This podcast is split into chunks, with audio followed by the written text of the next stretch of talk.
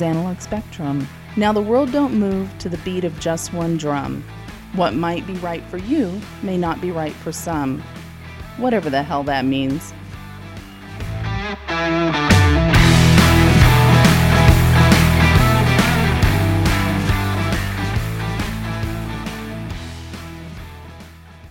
Uh, this is Analog Spectrum. This is Tony. I'm Spectrum here with Doug. of the analog. Analogs and stuff.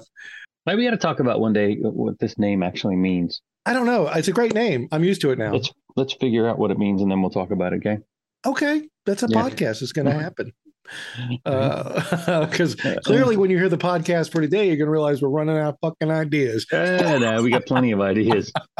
We're sometimes too lazy to actually do them. That's true. Well, this this whole this the last podcast, the Tarantino podcast, actually the hodgepodge, and this one did take some research. I think for both Yeah. of us. Yeah, Yes. this one did take some research, and I'll be honest with you, I kind of half-assed it a little bit. Same. Uh, lots of cutting and pasting, but uh, yeah, I'll, I'll, We're we'll going to go down that path.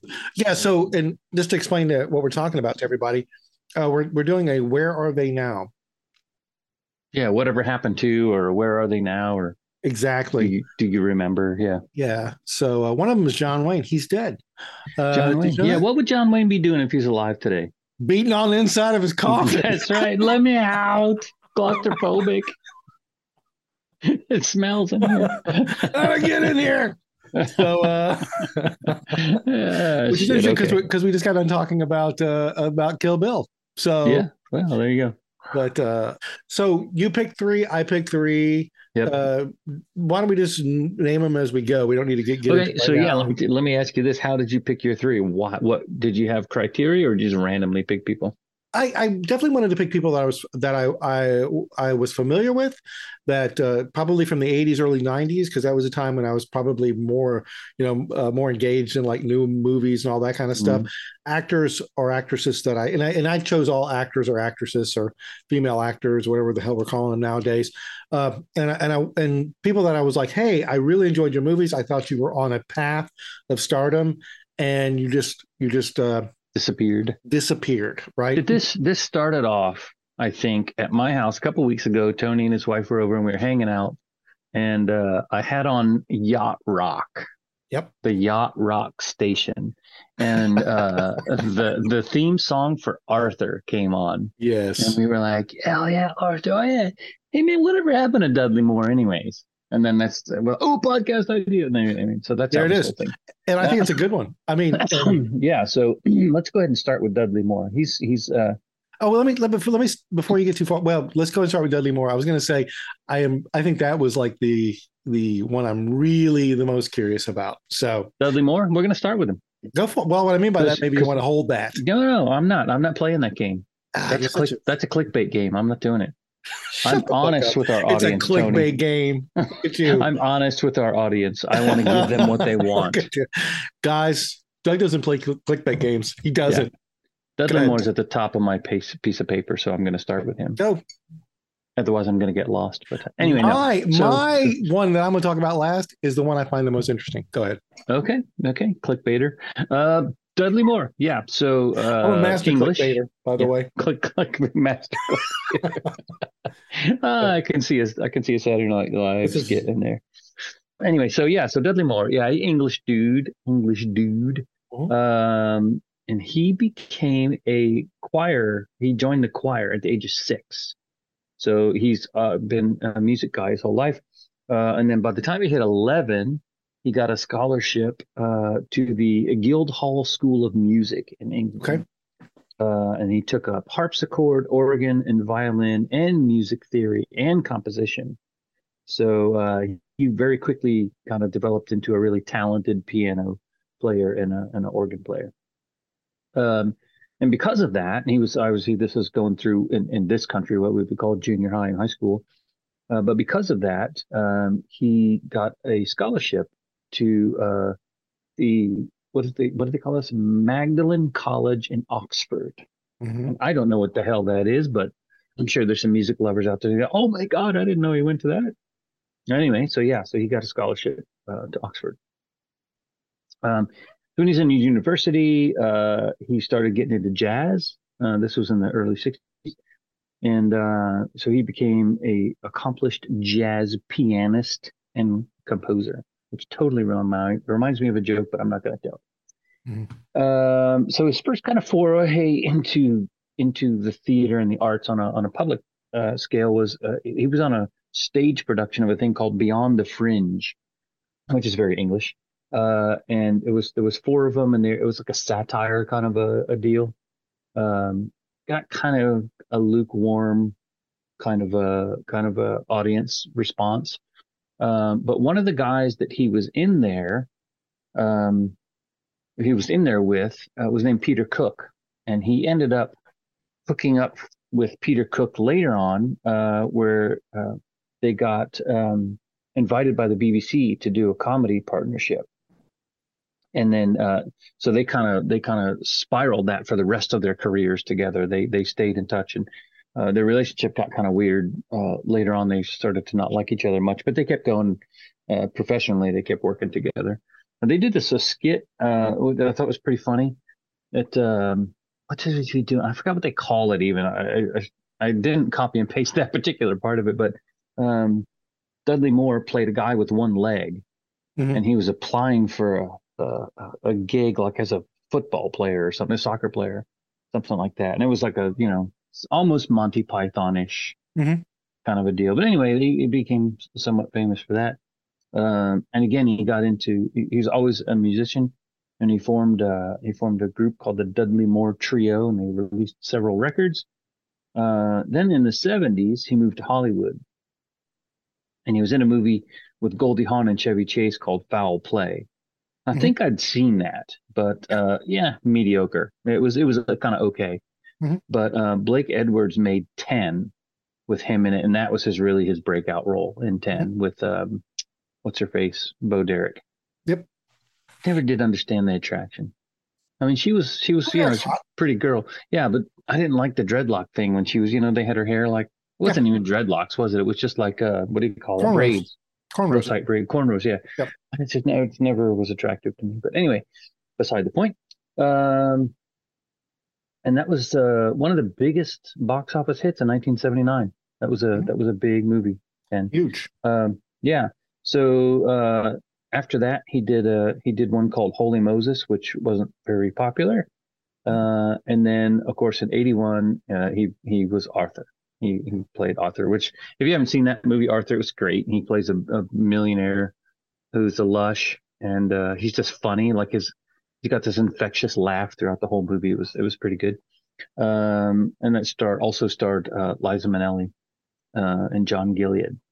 Uh, it was huge success commercially and critically, and he even got nominated uh, for an Oscar for that. Did you know that for Best Actor? No, I didn't know that. I yeah, know but he didn't win. He lost out to Henry Fonda for On Golden Pond. Oh gosh, there you go. Yeah, yeah, stupid Henry Fonda. Uh, but yeah, on Golden Pond won all kinds of awards. I think that year. So, uh, anyway, so he did he did a dozen or so movies after that, including uh, Author Arthur Two, uh, which was not successful. Uh, most of the rest of his films and stuff were were not not very successful. But he did um, he did hook up with a guy named Tony Bill, who uh, he was famous for a couple of other movies. They connected and they they put up a restaurant in 1983 uh, called 72 Market Street Oyster Bar and Grill. It was down in Venice and um, um, and it closed in 2000. So that thing had a pretty good run, man. It's 17 years or something. It was, it was a pretty good run.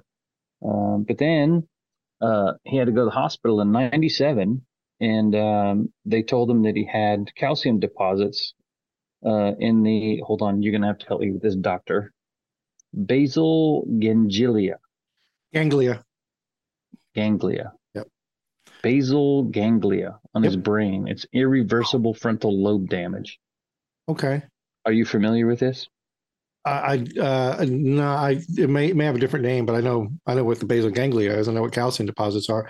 I might look okay. it up while you're talking and see if there's a if there's a. Okay. Well, anyway, it's, uh, apparently it's irreversible frontal lobe damage. Yep. And uh, and then he went. that was one thing, uh, and then in uh, in September that same year, he had quadruple coronary bypass. I'm also familiar with that.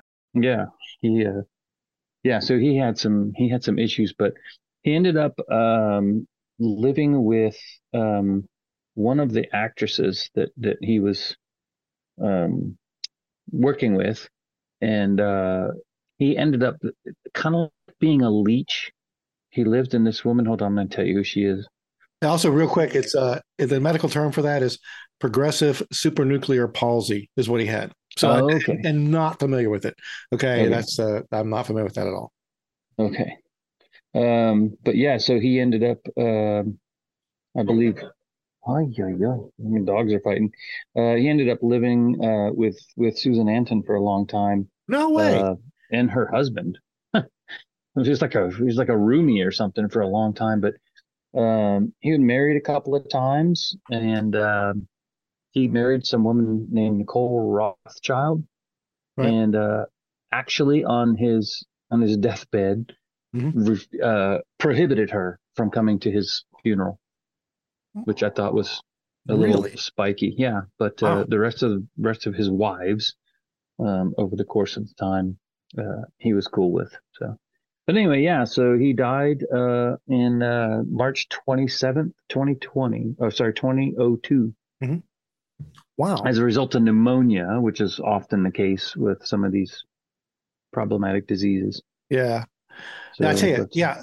The, thing about Dudley Moore is, uh, is he after ten? I do remember he kind of became like the it comedian in the Mhm. late seventies, early eighties. If anybody's not familiar with Dudley Moore, tens, tens, and I, I don't know. I, I was Blake Edwards made a lot of movies back then. Hmm. Uh, he, you know, uh, he made the Pink Panther, or he made Yeah. a, a, a few of the Pink Panther movies, which were good. Yeah. Uh, but uh, but then Arthur Arthur definitely launched him. Uh, while Douglas yeah, that, that knocked it out of the park. Yeah. yeah, it's funny you mentioned the Peter Cook thing. One of my favorite, uh, I still joke around about this. One of my favorite routines they did. You mentioned the the one legged soccer player, but they did another one called the Frog and the Peach. Do you remember that one? Uh-huh. Mm, I don't remember it, but I've heard of it. Yeah. So the Frog and the Peach, they're like one of them is like a, uh food critic, or they're talking about the opening a restaurant, and the restaurant only has uh, uh, two. Uh, two uh uh meals or what two, two whatever you call it Two courses. dishes. Yeah, two dishes. Yeah, and one is a basically like flambe a frog, and it's got a peach shoved in its mouth. Mm. And the other thing is a peach, and when you cut it open, it's filled with tadpoles. That's funny. so very Monty Python esque. And also, yeah, yeah. they, they did the movie in the '60s called Bedazzled, which was uh, which was remade. A, a movie we need to add uh, to our to our uh, viewing collection. I remember seeing that as a kid, and uh, it's a and it was remade, uh, but it was excellent. So very interesting. I didn't know that he was dead, and I didn't know that he died of uh, of a of that condition. That's crazy. You know, we we were The even. that I found. Sorry, go ahead. Oh, I was just saying that that we, when we started talking about Dudley Moore, uh, I didn't think he was gone. I didn't, and he's been, he's Yeah, been gone for over twenty years. Yeah, I know. I didn't know. I didn't know that either. Yeah, yeah. The, the thing that I found most interesting and, and what really comes through on his on his uh, history is that um, although he was famous Uh-huh. uh, for being in film, he was actually a musician. He, he was that was his true love, um, and uh, a very accomplished musician nonetheless. So yeah, he's got a keyboard. jazz, uh, yeah, piano, organ, all that stuff. Wow. His um, jazz disc- discography is is big, if not bigger, than his filmography. So Wow. Yeah. And and I'm sitting here looking at like the uh the, I'm sitting here looking at his internet internet movie database as you're as you're as you're talking, and it's amazing how many of these movies he did a sequel to Arthur. Oh, there you go. Mhm. Oh, yeah, that's Arthur too. Yeah, that's that's sad. Uh Mm. but uh but yeah, he did he did a you know, he was pretty a lot of these movies were big time. Like I remember Holy Moses. I remember that. So yeah, the whole concept behind Holy Moses was uh, he was uh, like uh, like Moses's brother who who you know he was like always in Moses's shadow. It was funny, you know, uh, for the Mhm. time. It was interesting. Uh, but uh, but Well, you know, again, if you you know, I don't know that you and I have ever talked about this, but if you look at the number of movies that that were have been made and versus the number of successful movies, it's astronomical. I mean, so most people uh, that are actors, and you look up their their their um, filmography, uh, Mhm. most movies were not good. You know what I mean? Like most of the ones. There's Yeah. a few exceptions. You know, Tom Cruise has been in pretty much almost all of his movies were at least box office successes. You know, Right. uh, and there's a couple others, the Harrison Fords of the world, but most actors, nah, man, it's There's a Yeah. lot, a lot of grind. Um, but anyway, I mean, we we talk about what goes into making a movie, and and uh, and my frustration with Hollywood. Uh, and as an actor, you know, I'm sure there's. Do, do you even have the ability to turn down a script? You know, right, right. but uh, but yeah, so that's interesting. That is actually very cool. Uh, yeah, I d- and uh, it makes me sad. You know, I I, I, I kind of want to go back and and uh, and rewatch Arthur. I you know I got to be very honest with you. I do not think I've seen it all the way through. Yeah, that was I loved that movie, uh, and it's why when you had mentioned that, I thought, hell yeah, man, I'll do Dudley Moore because I, I I just thought he was just so natural in that film. Right. Um, yeah, I don't know if he if he drank a shit ton or not, but he played that off really well in the movie. But Yeah. um, but yeah, So- just his personality was great, and the message in the film was positive, and Yeah. yeah. So anyway, Yeah. Nowadays, I don't think you could make it. And it had Liza Minnelli in it. And she was yeah, no, great. exactly. Yeah, so, uh, all right. So I'm up. I'm gonna. Okay. So Who you got? I got okay. Number one, I got Emilio Estevez, and uh, Oh, okay, yeah, yeah, and truthfully, like I said, mine mine probably are not. Uh, you know, as as kind of.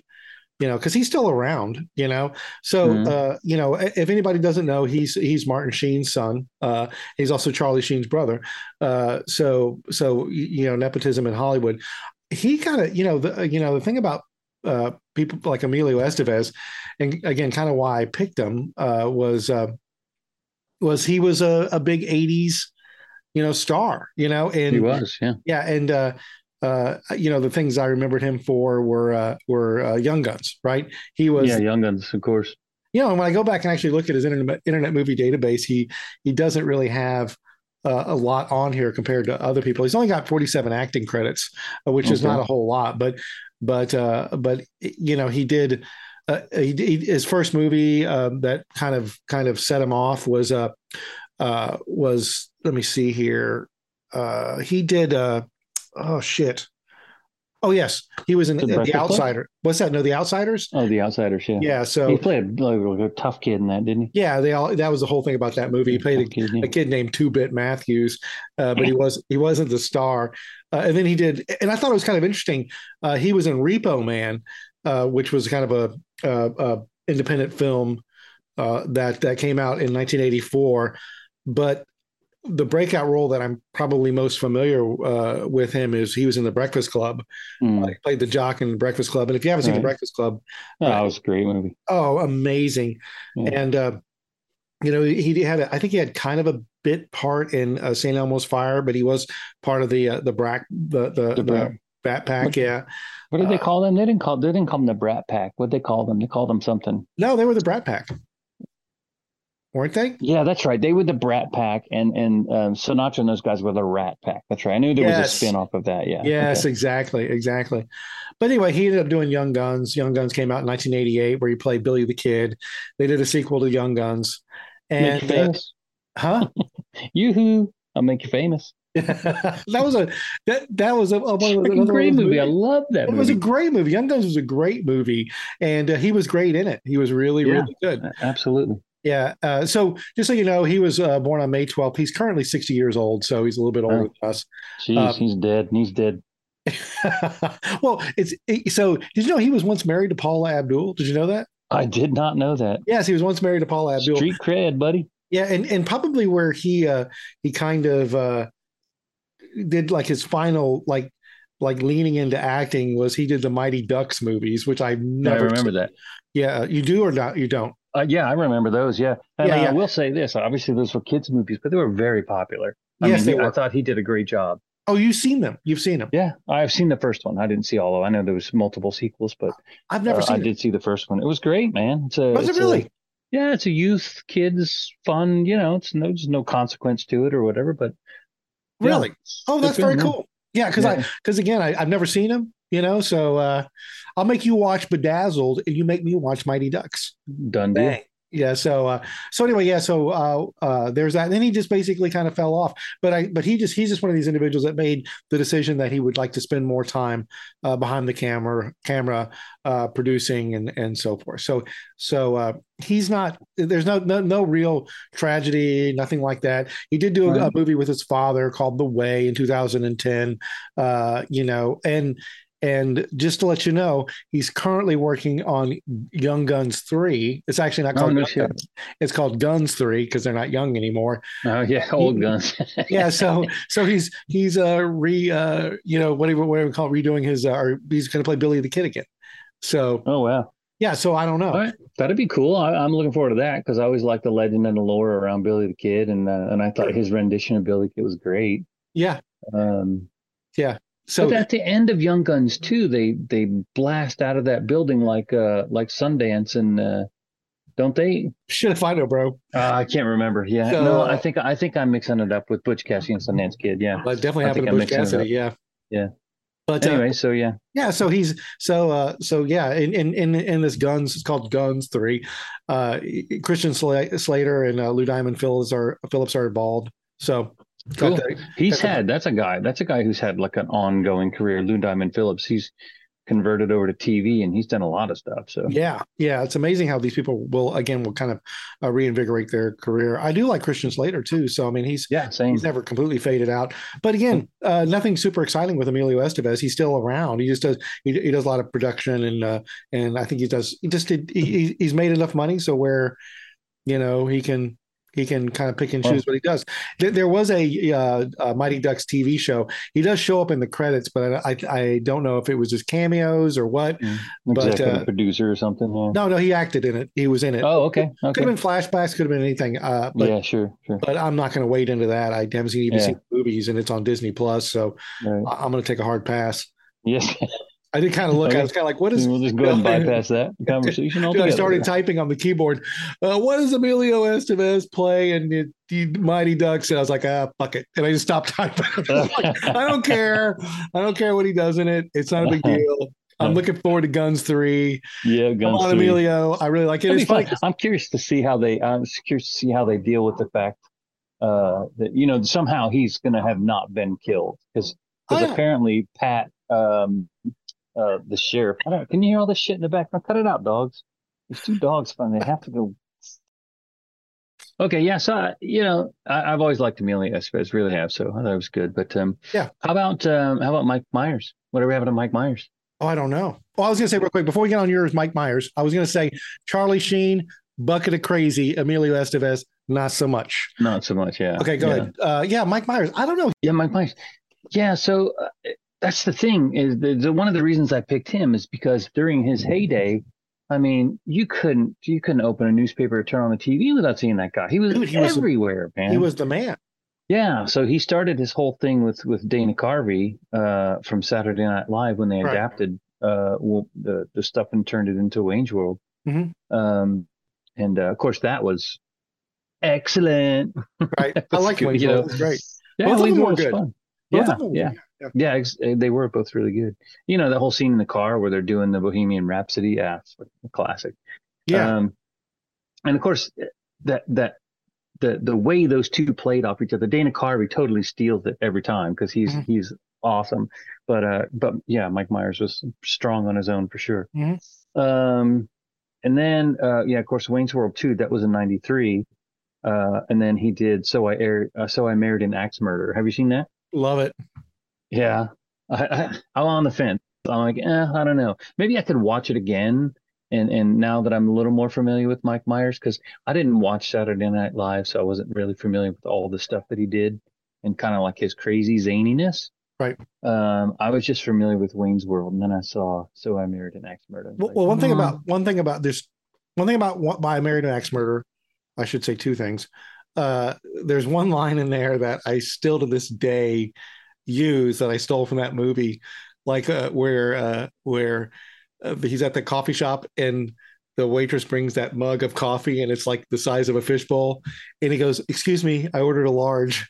and hello and even to this day like when when i go eat, eat at some restaurant they bring me like that plate of nachos that's you know as big as a freaking trough you yeah, know? yeah. i'm always like ah ma'am i'm sorry we ordered a large nacho and the other Yeah. thing is the is the dad the dad's uh you know the when he plays the dad is is is you know glimpses of brilliance for things like Yeah. austin powers and so forth yeah Yeah, so yeah, because then he went on. He went on after that. He uh, he took he took a hiatus from uh, Saturday Night Live, and then um, he he did in '97. He did Austin Powers. um, which was, I mean, I went to see that. I was on the ship and we pulled in port. I don't even remember where. Uh, and we just went out to the movies and I saw that and I was, I was in stitches, man. I just, that was the funniest shit I've ever seen. Right. And of course, ultimately quotable film. So we were quoting it for months after that. Mm-hmm. Um, and then two years later in 99, he did The Spy Who Shagged Me. Uh, and then in 2002, he did Goldmember. Mhm. Um, so of course, everybody knows he played Dr. Evil as well as Fat Bastard in those movies. All that. Yeah. Um, he did do, uh, a movie called 54 in 1998, which, uh, was a non-comedy role, uh, where he was, uh, portraying a guy, uh, he was the proprietor of, of that disco nightclub Studio 54 in New York Mhm. City in the 70s. And I didn't see that, um, but it was not commercially successful. Right. Um, but he did get some positive feedback from it. But and then the interesting stuff is then 2000 he was sued by Universal um, for backing out of a contract to make a feature film based on uh, his Saturday Night Live character Dieter. Hmm. Um, and uh, so he refused uh, to do it because he didn't think the script was any good. Um, and he didn't want to put his name on it, you know, and be, be the guy on screen with a freaking dud. Um, so he ended up countersuing those guys. Uh, and after the lawyers fought it out for a while, they ended up um, doing the doing the cat in the hat. That was kind of the compromise. Ended- Yeah. That's how he ended up in the cat in the hat, which was like, Never hmm. seen it. I mean, if you like Mike Myers, have you seen it? no. Oh yeah, if you like Mike Myers, it's it's Mike Myers in a cat in the hat suit, basically. Um, Hmm. It it doesn't hold very true to any of the Dr. Seuss stuff in my mind. I mean, you know the the the the uh, style and stuff of Dr. Seuss is there in terms of the the character outfits and stuff, but it was it was more Mike Myers ish, which is he's got an edge to his comedy where of course Dr. Seuss is you know kid stuff. It's very soothing, but anyway, so uh, and then uh, in 2001 he ended up on Shrek, which of course launched him into a whole nother stratosphere. Mhm. Uh, and then he just kept doing Shrek stuff for a while. He did Shrek 4D uh, theme park ride in 2003. I know, right? Yeah. I think it was like a voiceover thing or something. Sure. Uh, and then Shrek 2 came out in 2004. Three years later, Shrek the Third came out. Uh, there was a holiday special called Shrek the Halls, Right. and there's a Halloween one called Scared Shrekless. Uh, and then lastly, he did Shrek Forever and After. So those are, yeah, that got kind of like they stretched that one for all they could get out of it. Um, but he did get a uh, MTV Generation Award in 2007, uh, the second Canadian to win. Could you guess who the other Canadian is that would would have won For uh, for uh, uh, MTV Generation Award? Rick Moranis. Nope, Jim Carrey. Oh, well, that makes sense. Okay. Didn't even know he was Canadian. So there you go. Um, so after that, he did The Love Guru, which he co-produced and, and co-wrote, which was Yeah. a flop. Um, That's that's interesting because, yeah, not to interrupt, but I but I, I I was waiting for you to get to that because you look at like the Austin Powers movies and how they're they kind of, you know, they they you know his humor even though it it it kind of runs the same, right? It's this kind of Mhm. kind of and the Love Guru is kind of more of the same, but that but Mhm. even though Austin Powers everybody loved it, the Love Guru offended so many people. I remember how everybody hated that movie because they felt it was sexist and racist and I wonder if blah, that's blah, the time difference, though, right? The the the cultural shift. yeah i think he got freaking nailed by the the the, the, the first beginning of the tsunami i think that's exactly what Yeah. happened Could be, Yeah. yeah. Because I, I and i've watched the love guru it's terrible but uh but i don't i, I didn't hate it for those reasons i thought whatever it's just mike myers I just thought it was Myers crappy. stuff. yeah yeah exactly it's all Um, shitty yeah How about this? How about this? In 2009, he played a British general named Ed French in Inglourious Basterds. I did know you know that. yep i knew I did. that I did not know that until I, remember, did this. I remember him being in that yeah so Yeah. Um, and then in 2018, he did uh, a couple of supporting roles in The Terminal and Bohemian Rhapsody. Um, Mm-hmm. And then he basically uh, has, I won't say retired because he's never said that he's retired. In fact, he said uh, in, in May last year, he's he gave some kind of a cryptic message um, that Austin Powers 4 was kind of in the works. But, um, you know, again, based on that, that tsunami of, of uh, hypersensitive Yeah. uh, people's sensibilities, I think that, that might get shelved. Right. Um, but yeah, so he just um, he's he's turned into somewhat of a family man. I think uh, living in with his with his wife and kids in upstate New York, and he's just on the DL. You know, that's all. Yeah. Um, from what I read, he just is not interested in in you know getting in the mix of all of that shit. Because I can't imagine those guys. It's what a life, man. It's hard. You know, every place you go, people mob you. Um, and, and I used to think about this about the rock stars, like, and Jackson Browne even has a song about it. But um, you know, they they do what they do because they like to do that. But then there's all the other shit that goes with it. It's got to be tedious as hell, man. Mhm. And rock stars coming to town, they, they, you know, it sucks going on a road trip. Imagine doing that for a year. Like every couple days, you drive a thousand miles on a bus, and then you got to get out, and then you got to talk to three or four different radio stations. They all ask you the same shit, you know, and then you got to go sign autographs. And I'm not saying they got you know, it's a terrible life or whatever, but I imagine that would get pretty monotonous after a while. Yeah. So I think that's kind of what what he ended up with. Well, similar Um, to similar, similar probably to Emilio Estevez, he didn't need it. Yeah. So Yeah, away. he's like, I'm not going to put myself through all that crap, you know. Miss your family growing up and all that stuff. So Right. Well, that's and also we talked about we, you know, we could do another one on on Rick Moranis, Moranis, whatever. Uh, Hmm. He he disappeared too, and, and it was all about family, and there, there's more to it than that. I know that. I also Right. know that uh, that Mike Myers only because I I have Netflix. He did like the Pentaverate on there, and I watched a little bit of that. That was kind of maybe of a, a little bit of a comeback for him that didn't land. I Mm. watched it. I didn't think it was that good. Uh, Right. But uh, and I also know that him and him and Dana Carvey actually knocked heads quite a bit.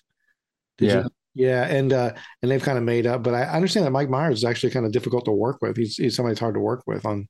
on Well, I, it seems to me like you know it's, it would be the same with Jim Carrey. Uh, it seems like they have a very unique, kind of very singular, focused kind of idea of, of Right. what's good, right? What's funny, and because they can do that, like Jim Right. Carrey can be that slapstick guy, and he nails it. You can don't even have to give him directions. Take off, dude. Do your thing. Mhm. Um, but for other people, you know, to try to be in a in a group and all of that, I think I could see how that could could really turn into a problem. yeah, well, yeah, he- he's he's a funny guy in the room. Let's freaking listen to Mike Myers, right? I mean, Yeah, exactly. you know. But uh, so uh, my next one was uh, Michael Bain. So Michael Yeah. Bain. anybody unfamiliar with Michael, Mr. Bain? Uh, I think I'm saying his name Mr. right. Uh, he actually, uh, Banye? he actually, huh? Is it Banye? Just asking. Just you know, just trying to be sensitive. I think it's Bain or Bain. Okay. Bain. I Bain. Yeah. So, uh, but uh, if anybody's wondering who Michael is, he's the he was uh, Kyle Reese in the Terminator movies, and he was also uh, Corporal Hicks in Alien. Uh, and I the reason I the reason I picked him uh, has more to do with the fact that he was in two of my favorite movies that I just named, and uh, and so uh, has over 100 acting credits. This is another one of the situations where he's not gone; he just isn't doing anything that anybody's watching right now. Hmm. So he, he got to start. He's uh, let me see, where is he right now? He he was born in 56, so he's 67 years old. Hmm. Uh, he's he played Navy SEALs in three different movies, that being uh, The Rock, The Abyss, and Navy SEALs, which is another excellent movie, super popular, and uh, and like I said, the the uh, mid to late '80s, early '90s, and then All three of those movies were real popular. super popular. Guy we didn't star Yeah. with Rock, but but he was uh, he was He was in it. I mean, he was in it as a main character. He he was in Aliens. He was in The Abyss. Uh, he did Navy SEALs, like we mentioned. He did. He was uh, uh, in Tombstone. He was great in Tombstone. But uh, his first uh, major acting credit is he was in Logan, the Logan's Run TV series. Logan's Run. What do you know? There you go. Uh, the, the most interesting thing about him that I can I can say is clearly he hitched his uh, wagon to the James Cameron horse, right? Mhm. So he was in again the Terminator, Alien, which is probably one of my top three favorite movies, and he was in The Abyss also, which is a James Cameron movie. He actually uh, he was actually approached to uh, to star in uh, or have a role in uh, Avatar, and and he, he turned it down. So wow. yeah, wonder why. I don't know. I, I think who knows, but uh, but I did read one article, uh, one interview with him, and uh, and it was about the Terminator and Alien. He he didn't even really want to do the Terminator because he always kind of considered himself uh, uh, he wanted to be like De Niro and wanted to be like Pacino. Mm-hmm. Uh, what really got him interested in acting was Taxi Driver. So that's kind of the roles he wanted. And okay. of course, he was uh, approached by uh, by you know uh, whoever to star in The Terminator. And he did one. I can't even remember the name of it. He did a movie earlier on that didn't land, but his his agent was like, "This guy's the next big thing," and then I was pro- approached about Terminator, and the only movie that uh, that James Cameron had done was one of the Piranha movies, and he was also told that uh, the movie was going to star star Arnold Schwarzenegger, and he was like, "No way, I'm not hmm. Piranha Schwarzenegger," and uh, and so then he jumped in that movie, and, and, you know everything else is is history. And and during that movie, uh, he started to realize that what a workhorse James Cameron was. He even talks about in this article how uh, like he would act for like 12 hours uh, in LA running around in bare feet, falling and getting hurt. And then uh, James Cameron wanted him to go with uh, with him to watch the dailies and and whatnot. And and Michael was like, uh, Michael Biehn was like, nope, I'm going to go home and go to bed. You know, I'm tired. I, I, appreciate I appreciate your work ethic, and so that's kind of what dragged him into the Alien movies, uh, the Aliens. And in, in also in his article, he talks about how awesome uh, uh, Bill Paxton was who mm. I, I sorely miss. I thought Bill Paxton was mm. just amazing. He was awesome. Yeah, he was so good. Awesome.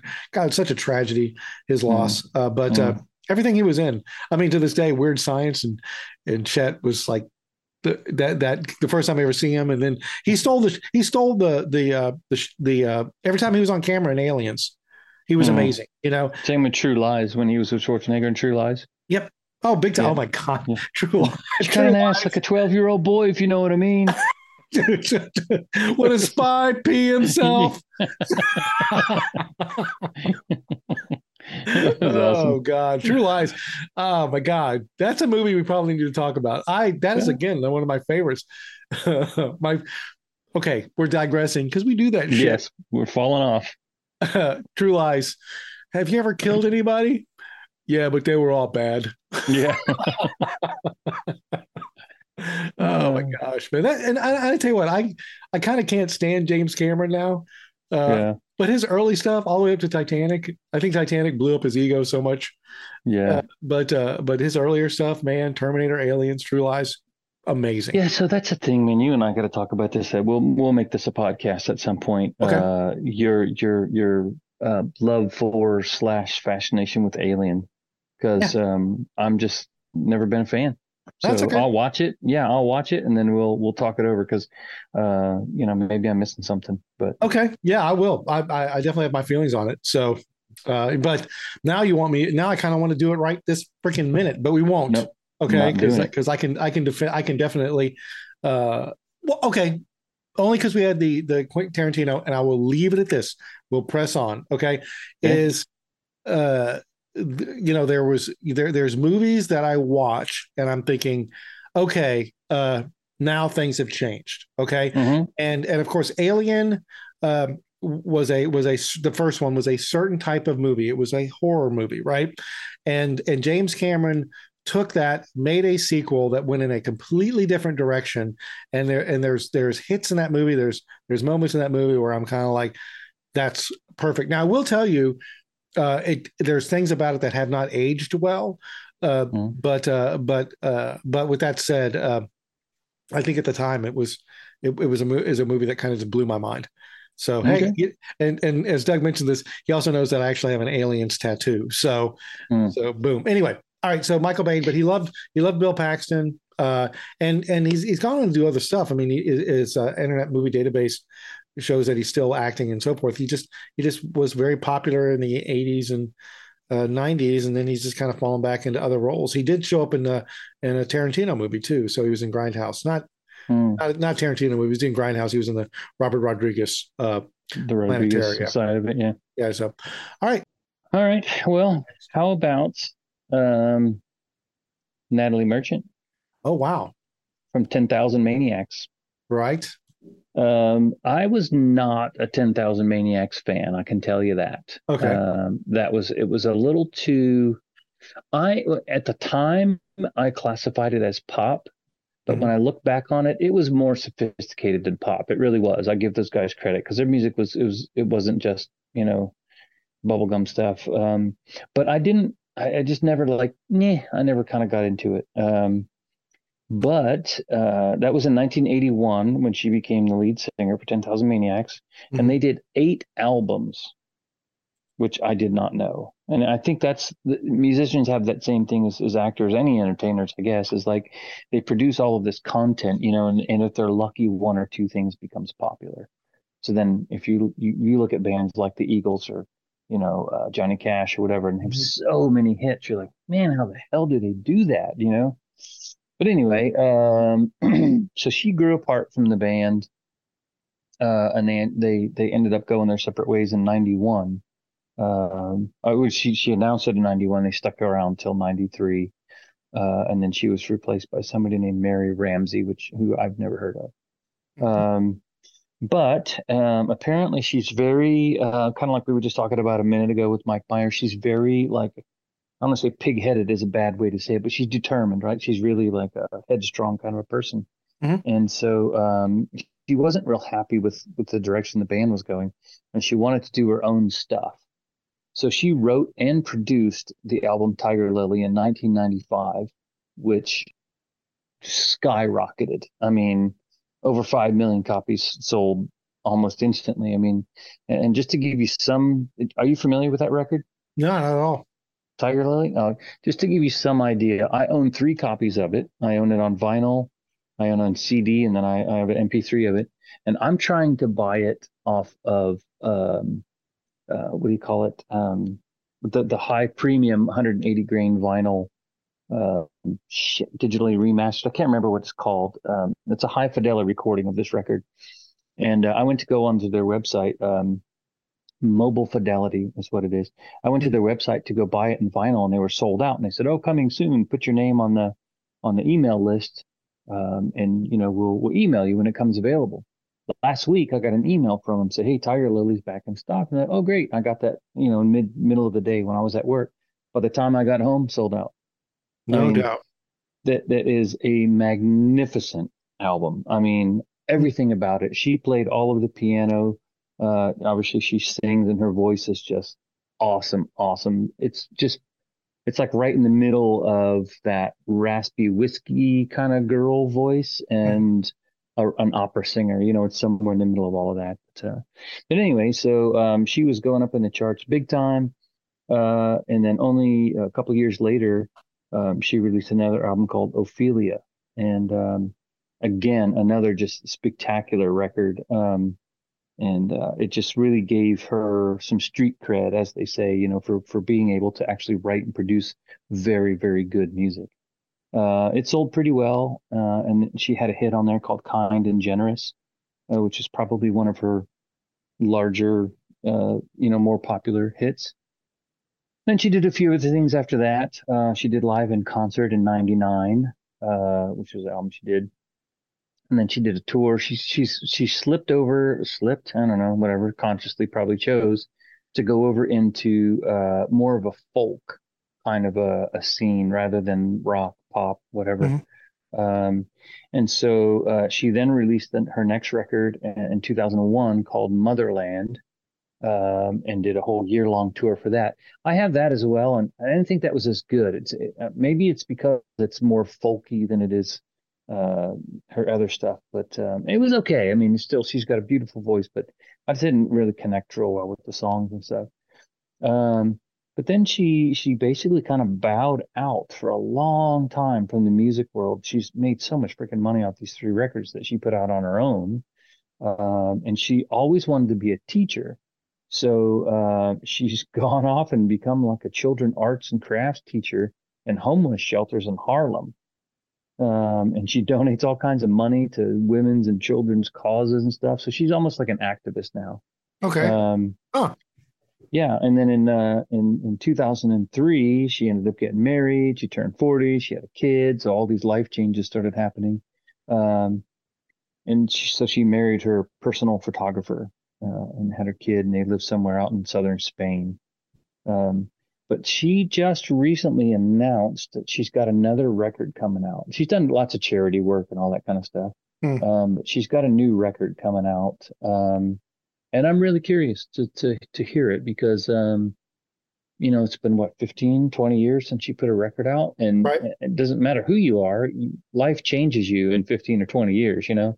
Right. So it'd be curious to see how she, what her take on the world is, because she was very, like, if you listen to her songs on Tiger Lily, they're very direct. I mean, it's like, I don't know, you know, some people like poetry when it becomes like the the, the poet is really like ex- rawly exploring their emotions and stuff. That's kind of what she did on Tiger Lily, and there's no there's no masking of, of things. It's very very uh, open and stuff. And I, I'm just curious to see how this this next record comes out. Um, but yeah, so that's Natalie Merchant, and you know, I, I probably don't agree with her on the political spectrum and and, and all of that, but uh, I mad respect for her her uh, piano skills and her and her vocals. Just awesome. So I hope this next one's good, and I hope she's successful. Very cool. But yeah, so that's her. Also living in upstate New York. Maybe her and Mike Myers should just hang out together or something. I don't know. now, clearly, you're you're a big fan of Natalie Merchant, though. I, I will, like I said, I was a. I, I'm familiar with Ten Thousand Maniacs, but I never drilled down into her that much. So, Mm. But you got to check out Tiger Lily. It's a it- you really do have to listen to it with a very open mind though, because so much time has passed since Right.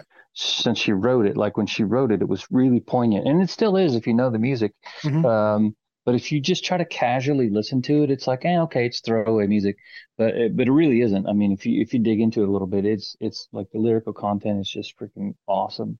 We talk about how quickly it sold out. It's like Pet Shop Boy. Uh, was it uh, Pet Shop Sounds? What- Which was that? Or you know that one? Uh, you know, sometimes you get you get uh, you get uh, musical artists that that just are like lightning in a bottle kind of thing. You know, Yeah, I think that's what Tiger Lily was because it's it really is like that. Um, if I one of the things that my wife and your wife go out when you and I do the podcast, sometimes they go out, Uh-huh. uh, and I I've never been to where uh, where Melanie takes us out, but uh, she's telling me, oh, there's this record store and these people sell all these these old records. I'm going to go there and I'm going to scavenge because you can find old um, high fidelity recordings of the, you the some of the earlier versions of that mobile fidelity Right. and Natalie Merchant. And if somebody knows what they have, you can't get that record for under 250 bucks.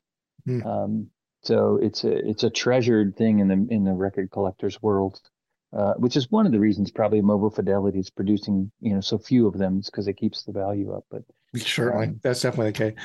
So, one of the other things I was going to mention that I didn't talk about with her is she did some duet stuff with um, the Cowboy Junkies. how cool!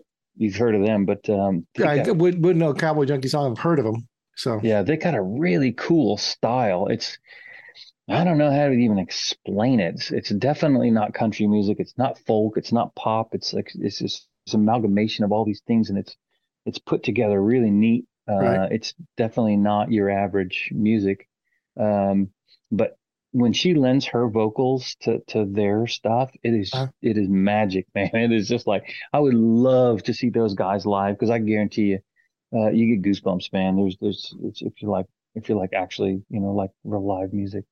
that's Uh, crazy. But if, yeah, if they ever come around, I'll, I'll let you know, and, and we'll definitely go because the Cowboy Junkies are still, they're still touring and stuff. So, all right, well, that's that. I saved uh, my what I consider to be my best for last. Uh, so, Okay. Uh, and uh, I went. I'm going to talk a little bit about Bridget Fonda. So, Okay. and and going back off our uh, Tarantino, she was in it in, in uh, Jackie Brown. So, hmm Bridget Fonda, daughter of of uh, Jane, no no Peter.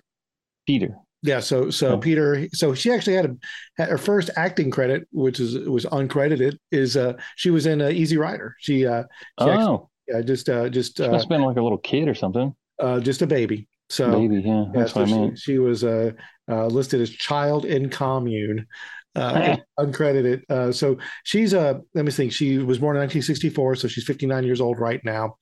Um and uh, and so you know, and, and what made her so interesting interesting to me, or why I wanted to talk about her, is just like uh, just like a lot of the other people we're talking about, like Dudley Moore or so forth. Uh, during that time of of the uh, of the uh, late '80s, early '90s, she was kind of ubiquitous. She was kind of everywhere. I mean, Mhm. uh, you know, she did, uh, you know, she was in lots of movies. She she started kind of, uh, she she had a bit part in Twenty One Jump Street, the the the the TV show, but then she was in Godfather Three. Uh, she was in Army of the uh, Army of Dark. Was an Army of Darkness. Uh, was Army of Darkness? The uh, the uh, uh, Sam Raimi movie. Yeah, Army of Darkness, the the sequel to uh, Evil Dead Two. Uh, she did singles. She did single white female. Uh, she uh, she did a. Uh, Kiss of the Dragon, uh, Point of No Return, which is a remake of a French movie uh, that uh, was an action. So she did action. She did all kinds of stuff. Uh, we we talked about her in uh, in Jackie Brown. She was she was really good in Jackie Brown. She was a great actress. Um, and uh, her last acting credit was in uh, 2002, uh, where she played the Snow Queen in the movie Snow Queen. Shortly after that, she had a motor vehicle accident where she injured her back, and uh, that's kind of where her acting career ended. She's actually married to uh, to uh, Danny Elfman, uh, the hmm. the guy from Oingo Boingo, right? Mm-hmm. Who does a lot of uh, who does a lot of uh, uh, uh, soundtracks, right? He does a lot of that kind of stuff, and uh, and so all she did was she just kind of uh, she just kind of faded away and became like a mom she just that, that's what she does now. What a what I mean, what a gig! Because if you could if you can pull that off, where you can do something in your youth and, and make enough money to to to sustain yourself from there forward, what a great job, man! I know, I know. So, uh, but but I'm going to put up. Let me share a screen with you here. This is so. This is from last year's. You know, the typical paparazzi uh, caught a picture of her with her kids at a park. You know, there she is. Oh Jesus! Okay, yeah. Oh Jesus. I mean, it's like like you would never recognize her now, right? Not in a million years. Not in a million years, right? So uh that's all I'm gonna say about that. That's all we need to say about that, right? You would not in a million years recognize. you would not in a million years. There's recognize. no way, dude. That's what it wow. is, man. I, I don't know that that's true. That that's her. A, that might be a fake photo. It's not. okay, you say so. I know, and so yeah, so she just basically is now uh, a mom. She doesn't do any interviews. I look for articles talking to her. She's a mom. That's what she does. She's a mom. Well, I mean, that's a great that's a great yeah. thing to be. There's no, you know, I'm not bagging on that at all. I think that's actually more people should do more of that and less of the stupid shit that they do do. But yeah, um, yeah, I just didn't. I, I would never in a million years recognize her. No, no, and it's you know, if, if, there are other pictures where she's you know, talking to other moms and all that kind of stuff, right? Mm. But it's like I said, I, I don't know, I don't know. It's something to, to to think about because you know she she always she was she's always been she's always been beautiful. Uh, she had mm-hmm. a kind of a unique look, and that, and when you say I wouldn't recognize her, I don't even see that unique look. She looks as, like somebody I would see at a grocery store. I wouldn't even think. Yeah. Yeah, that no, that that woman, even though she's now 59 years old, she looks like a 59 year old Bridget Fonda. Nope, not at nope. all. Not, Not at all. all. Yeah. So, mm-hmm. so it's it's a 59 year old Walmart shopper. Yes, pretty much. Exactly. Yeah. yeah. So, but, but hey, but I, again, I think that there was a car accident. You know, she's married. You know, I think the car accident was maybe I'd have to go back and look, but and I'm sure if anybody would like to correct me, please feel free to. I think it might have been involved like maybe like a DUI type thing too, maybe. Oh, okay. She's probably doing something she shouldn't have been doing, but she hurt mm. herself. And mm. but but to me, it's crazy. Like like a lot of these other actors we talk about, like Emilio Estevez and Michael Biehn or whoever, you know, they they still act. You know, I mean, they're mm-hmm. still involved in Hollywood. She's completely stepped away. I mean, I think her right. last in public not that was a paparazzi picture I showed you, hmm. but her last in public photos with was with her husband Danny Elfman on the red carpet, like in 2009. So. Right. So she's she's she's made a very strong effort to fade away, disappear. Cut out, yeah. Yeah. I mean, you look at her aunt, which is Jane Fonda. Her grandfather was mm. Henry Fonda, but her aunt Jane Fonda continues to act, right? right. Like con- continues to to be out there, but she just walked away. So, well, well, good for her. Yeah, I mean, like I said, with all these individuals, I, I guess there, there, you know, there's probably a bit of a, a, uh, I don't know, philosophical question: is how much money do you have to have before you can just step mm. away? Now, again, she's married to Danny Elfman, so yeah, God, yeah. that guy's still bringing home a paycheck. But you uh, think, yeah, he's got I don't know how many soundtracks under his belt. Yeah, yeah, and Oingo Boingo, which by the way, I'm, if I'm not mistaken, I'm going to look it up as we're talking. I think he did the soundtrack to Batman with um, uh, Michael Keaton. Yep, he did. He works okay. a lot with uh, what's his name? I don't, even, I don't even have to look it up. Oh, what's the guy's name? We didn't have to look it up. I knew I was right. Yeah, I know, but but who? I have that soundtrack. do you really? Tony is typing. I am, and this is going to be it. Useless information coming your way. Stand by. Hold on to that steering wheel. Check that rear view mirror. He works a lot with Tim Burton. That's what I was trying to say. Tim Burton, yes. He works a lot with Tim Burton. So Yeah. yes. Cool. Well, there's one thing I wanted to mention that I forgot to mention about Natalie Merchant. Okay. I think you have a hard you have a hard crush on Nat- Natalie Merchant. I don't actually. If you, uh, hold on, I'll see if I can share. A, uh, I'll share a picture of her later. she, yeah. No. Anyway, so uh, the young Natalie Merchant, maybe, which you know, go back in time and all that stuff. But she wrote a song. She wrote a what could have been. Doug? What could have Uh, been? what could have been? Yeah, you never know. Um, but she wrote a song on Tiger Lily that uh, that it hit me hard. And you Uh, know, uh, when, when you're getting ready to graduate as an undergrad, whatever, you usually have to do a final project and all Uh-huh. that stuff. And when I was in film school, I based my final project on her song, and it's called "Beloved Wife." okay. And and Wow. my final project sucked out loud. It was terrible. Um, but in creative endeavors that happen sometimes, I did not get to choose the people that I worked with. Right. And I had a chip on my shoulder about uh, how it was all going. And anyway, so the project itself was very unpleasant to participate in, but I still like the idea. And one of these days, I've told myself I'm gonna I'm gonna redo that project and do it the way I want to do it. But the basic story of Beloved Wife is there's a there's an old guy in his 70s and he loses his wife his wife dies first and uh, he was so like you hear these stories right that uh, the husband or the wife dies and then the next one passes away months later or whatever Mhm. but this guy was so attached to his wife that instead of waiting for that to happen he killed himself and um, it's what the song is talking about and it's like you i I have the right to do this because now you're gone. I don't have anybody else to to kind of uh, live up to expectations for. The rest of the world can kiss my ass, basically. Um, and I thought that was a cool concept because it's not something that you hear about or or, or talk about much. So um, again, I wrote an awesome script. Not really. Um, I had a free actor or free actresses, a free actor and actress. Um, and a terrible crew to work with. So um, yeah, a bunch of students and shit. So it didn't come out very good. I'll show it to you one day.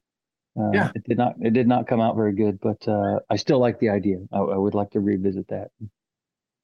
So anyway, yeah. So that was. I think honestly, I think we we need to move in that direction anyway. We need to start making films. So Oh Jesus Christ! Yeah, it ain't gonna happen. eh, Not gonna happen.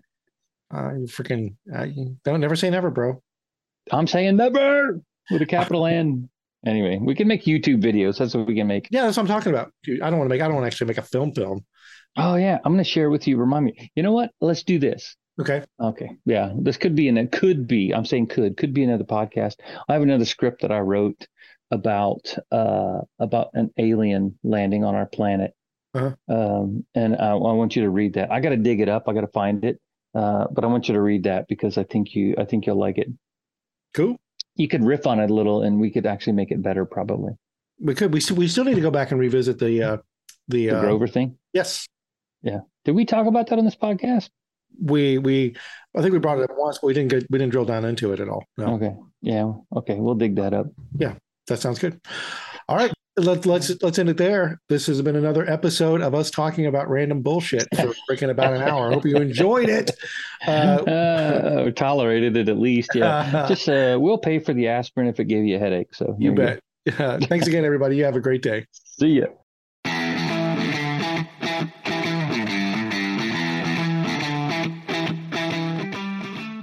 This has been an Analog Spectrum production and presentation. As always, it means a ton to both me and Doug that you took time to listen to our show. We enjoy making these things, but we get a massive kick out of knowing we have a few friends hearing what we have to say. This is about the fourth outro I've done, so let's keep it short. Please subscribe, share, and if you like what you're hearing, give us a top notch five star review. Finally, feel free to email us, Facebook message us, or tweet at us. We love feedback and criticism, as long as it's constructive, and we're always interested in new show ideas. Well, that's all I have for now. The shows will keep coming, I promise you that. Thanks again for hanging out with me and all of us at Analog Spectrum. We'll see you again soon.